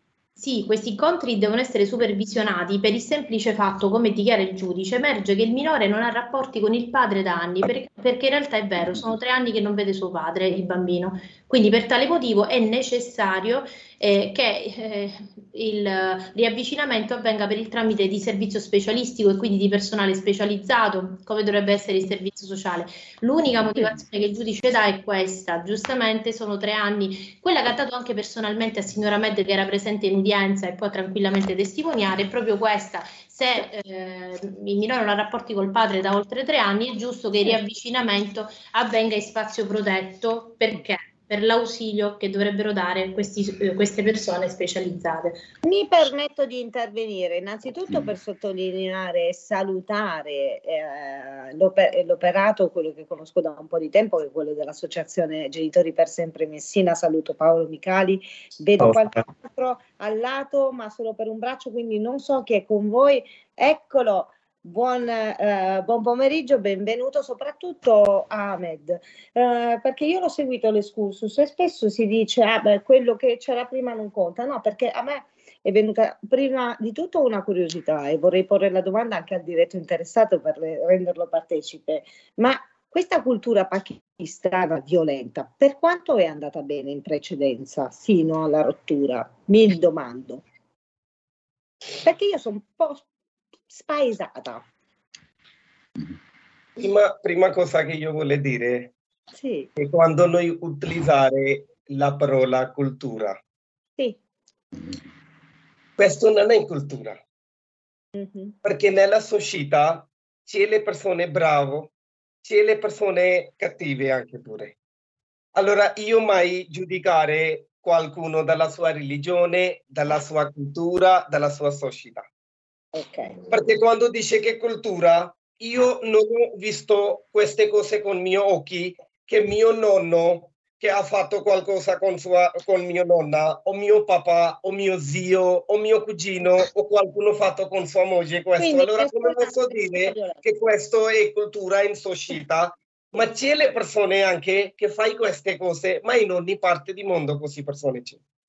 Io ho un obiettivo per cui vorrei sapere quanto tempo è durata questa eh, storia eh, prima che si interrompesse. Io conosco da lei dal 2013. Mm. E hai E avuto non- una relazione con lei per quanto tempo? Scusa cosa? Per quanto tempo hai avuto un fidanzamento con questa persona, con questa donna? Un, un anno e mezzo a contatto così con internet e queste cose. Sì. E? E poi lei dice che lei vuole arrivare a Pakistan Eh? e lei è venuta nel 2014 con suo fratello Sì. è rimasto un mese a casa mia in Pakistan. Ok. C'è mamma, c'è papà, c'è mio anche sorelle pure. Ma provo a farci aiutare dall'avvocato. Quanti anni sono stati insieme? Loro si, dal 2013 quasi. loro si conoscono nel 2013, si sposano sia con rito civile italiano che sia con rito islamico nel 2015 e la fuga è di dicembre 2019, l'allontanamento. Sei anni, sei Oh, anni, sei, sette anni. Perfetto, no, mi interessava, mi interessava sapere quando a un certo punto queste culture diventano molto pesanti, per- appunto perché ho utilizzato il termine cultura, perché altrimenti avrei definito solo il solito uomo violento. E mi auguro che voi abbiate anche fatto un mea culpa già così per tirarvene una. Comunque io lascerei procedere Fabio perché lo No, ma c'è, c'è- è, un, è un pretesto, è uno dei tanti pretesti che si, si prestano a giustificare. Non scappo perché voglio, ma scappo perché devo. devo. Quante volte l'abbiamo. E ai pretesti si aggiunge anche le allegazioni di asserita violenza senza lo straccio di, di una prova. Ma ad Ahmed chiedevo una cosa: lo sviluppo ad oggi, cosa stai facendo per riuscire a vedere tuo figlio? Quante volte sei venuto qui in Italia? Con che esito? Hai ricevuto o non hai ricevuto che genere di supporto da parte dei servizi sociali? Ok, quando lei denunciato a qui Bruxelles e lei scappato con bambino, eh, dopo un mese io sono andato in Italia per vedere mia moglie e mio figlio perché era Natale a dicembre e mio collega tutti sono andato per eh, libero dal lavoro. E se anche io prendi la libertà per loro difficile, allora io già abbiamo parlato. E quale noi musulmani abbiamo lavorato a Natale e loro invece tutti andando per eh, libro, per la holiday. E poi a gennaio io ho parlato con il padrone. E f- eh, a inizio febbraio, 2 febbraio sono andato in Italia prima volta dopo che lei è scappato con il bambino. Allora io ho visto mio mm, bambino dopo un mese e mezzo. E poi è successo che Covid, cor- Corona, Covid è arrivato e in marzo completamente c'era lockdown, prima compleanno di mio figlio senza di me. Capito? E io anche già era mostrato queste cose che quando sono era andato a febbraio, se lei denunciato dalla polizia, se lei era scappato da Belgio, se io sono veramente pericoloso, che senso che mi ha dato questa lettera quando sono venuto in Italia a febbraio? No, no, certo, ma non, non stiamo- non c'è, non c'è bisogno di dimostrarlo, non stiamo rifacendo il processo in, in- in radio, c'è anche l'avvocato che ha eh, certificato la- l'assoluta assenza di, di qualsiasi precedente, proprio dal punto di vista umano, dal, dal punto di vista del rapporto padre-figlio. Quanti Sì. chilometri fa questo padre? Con quale esito? Deve tornare eh, in Belgio avendo ristabilito un minimo di rapporto col figlio oppure deve tornare con un nulla di fatto e per quali motivi? tre anni passato una cosa che tre anni passato in questa tutta situazione che io non ho riscontrato da mio figlio loro è aspettato da un anno perché quattro volte sono visitato a Italia dopo che è successo questo che lei è scappata. Quattro volte sono andato a Italia una volta quattro giorni una volta una settimana altra volta che 14 giorni. E poi quando sono venuto 2021 già era un anno che è finito. Forse lei sta aspettando e con la scusa di nuovo buttato da me fuori dalla casa perché due volte lei era provato prima ma io sono stato silenzio ma terza volta certo che io sono umano io ho anche poco gridato che c'è il limite quanto difficile prendere libertà dal lavoro. Comprare i biglietti di aereo arrivo in Italia bisogno tampone c'è veramente troppo difficile. Ma quando mi buttato fuori dalla casa sono quattro giorni stato a casa di suo zio perché io non lo so come sistemare il B&B come devi fare tampone senza biglietti? Non posso ritornare era a Bruxelles. Quando sono ritornato a Bruxelles dopo pochi giorni mi ha mandato le documenti di tribunale. Quando mi ha mandato le documenti di tribunale inizio a piangere mi dice mi dispiace era arrabbiata che ti ha mandato le documenti ma papà non vuole che noi siamo insieme c'è troppo pressione di mio padre stai tranquillo quando tutto situazione calma io ritorno con eh, il nostro figlio belgio e tu non devi fare non c'è bisogno fare nulla niente per prendere tempo. Chiedo di nuovo aiuto all'avvocato, però eh, essendo venuto meno il divieto di avvicinamento alla misura cautelare anche in sede civile, eh, sono stati, almeno formalmente, devono essere ripresi i rapporti fra padre e figlio. In questa ultima occasione, quando è venuto, Lui- ha, po- ha potuto incontrare il bambino o è dovuto tornare No. senza incontrarlo? E la motivazione qual è stata da parte dei servizi? Allora, io quando è successo questo tutto, Eh. quando dicembre 2021 venuto mi dici ascolta già da un anno e mezza che tu non hai visto tua mamma, allora vai in Pakistan e contrarre da mamma così ti sento meglio. Come io vivere solo qui, allora io sono andato a Pakistan, tutto procedimento senza mia difesa, io non ho ricevuto niente documenti di tribunale, allora quando sono ritornato a Belgio sono andato in Italia e lei ha rifiutato per contrarre da me e anche non mi ha mostrato mio figlio. Io ho capito era che mio figlio già repi- hanno fatto repito mio figlio, prima volta che mi ha sentito questo l'anno scorso. Poi, Sì, sì, capisco, capisco, Ahmed, capisco tutta la- questa, questa eh, mh, voglia di, di- di- di parlare, questa, questa delusione, questa rabbia. Chiedevo se ce la fa l'avvocato in, in un minuto a condensare l'esito di quest'ultimo, di quest'ultimo arrivo eh, qui eh, in Italia e poi anche da parte dell'associazione quale, sa- qual è stato e quale sarà anche in futuro il supporto che si potrà dare a questo padre. Allora, lui è sceso il 6 novembre, è rimasto una settimana in Italia. Dal 6 novembre eh, abbiamo l'ordinanza del giudice che ha chiesto l'attivazione del servizio sociale, quantomeno per svolgere dei colloqui individuali con entrambe le parti, per poi riprendere i rapporti magari prima per il tramite di videochiamate. Ehm, ad oggi non siamo stati convocati dal servizio sociale. Oggi siamo 23 novembre, non abbiamo ricevuto un calendario di incontri, quindi giustamente Ahmed in Belgio aspetta la data, la comunicazione da parte del servizio sociale competente della data in cui finalmente si potrà iniziare questo percorso. In realtà da relazione hanno l'obbligo, da provvedimento, il servizio sociale ha l'obbligo di relazionare sull'andamento dei rapporti ehm, sino a marzo, quindi si dovrebbe iniziare al più presto questo percorso, ma anche a tutela del diritto del minore che è imprescindibile. Io personalmente ho fatto una richiesta al servizio sociale dove ho eh, chiaramente detto se siete eh, pieni di lavoro, non potete eh, sistemare o aiutarci in questo caso, comunicatemelo. È una canzone che conosco questa. Torno e ritornello. Farò istanza al giudice per poter spostare eh, diciamo, la competenza del servizio sociale magari qua a Messina, però ad oggi non ho ricevuto risposta. Ad oggi io posso dire che abbiamo avanzato l'istanza di rientro per, eh, ai sensi dell'articolo 7 della legge 6494 ai sensi dell'articolo 8 e 21 della Convenzione dell'AIA nei confronti, secondo la nuova legge, eh, nei confronti appunto del minore eh, coinvolto. Così teoricamente eh, si dovrebbe aprire un procedimento penale presso la Procura di Messina. La procura mm-hmm.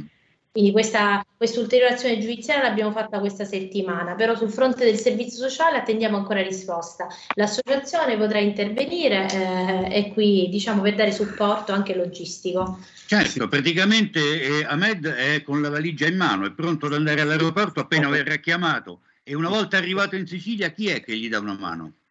Eh, dico, noi ci stiamo attivando come associazione, abbiamo una sede, eh, stiamo allestendo una, una, stanza per poter eh, ospitare tutte le, mh, in questo caso Ahmed, ma eh, padri o madri che possono essere in difficoltà. Ovviamente Ahmed eh, ha un lavoro, perciò ogni volta ha la difficoltà di dover chiedere il permesso e il nostro mh, lavoro, lavoro, fra virgolette, sarà anche quello di sensibilizzare ehm, il servizio sociale. Capire che si tratta di una persona che viene appositamente da un altro stato, lascia il lavoro, col desiderio di vedere il figlio.